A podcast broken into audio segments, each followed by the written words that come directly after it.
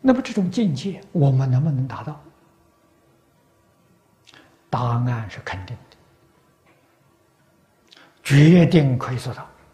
而且，我们凡夫，这波地凡夫一生当中证得究竟圆满的佛果，啊，能做到啊！《华严经》上善财童子给我们做了榜样。啊，善财童子是什么人呢？修学大乘佛法的人。修学大乘原教佛法的人，这个人就叫善财童子。啊，那么换一句话说，这就是肯定告诉我们：我们如果修学大乘原教，一生可以证到究竟圆满的佛果。啊，问题你肯不肯干呢？啊，初学的时候当然很痛苦。痛苦在哪里呢？痛苦在改变你的习气，你的习气已经养成了，养成一个坏习气，现在把坏习气统统改过来，很痛苦啊！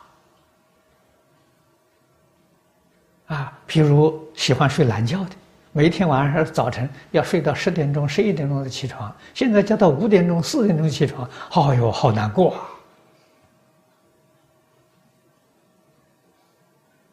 啊！啊，我们今天修行感觉到困难呢，就是这种情形。其实什么？天一亮起来，四五点钟起来是正常的呀。我们搞到十一二点起起床不正常啊！现在我们的观念是这不正常，认为正常。啊，那个天一亮起来，这是不正常。啊，所以我们看到佛菩萨不正常，觉得我们都很正常。我们过失在这里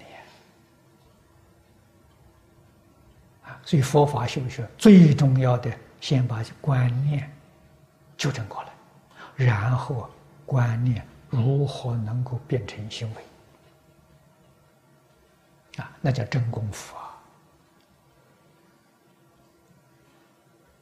啊，回归到自信呢？现在人家回归大自然啊，回归到自信啊。那就成佛了啊！《华严经》上讲发生大事啊啊，《金刚经》姜维农居士所说的四十一位诸佛啊，四十一位发生大事，四十一位祝福，《金刚经》上讲的祝福如来，是指这个四十一个位次的。啊，他说的好啊，所以我们一生当中肯定能成就。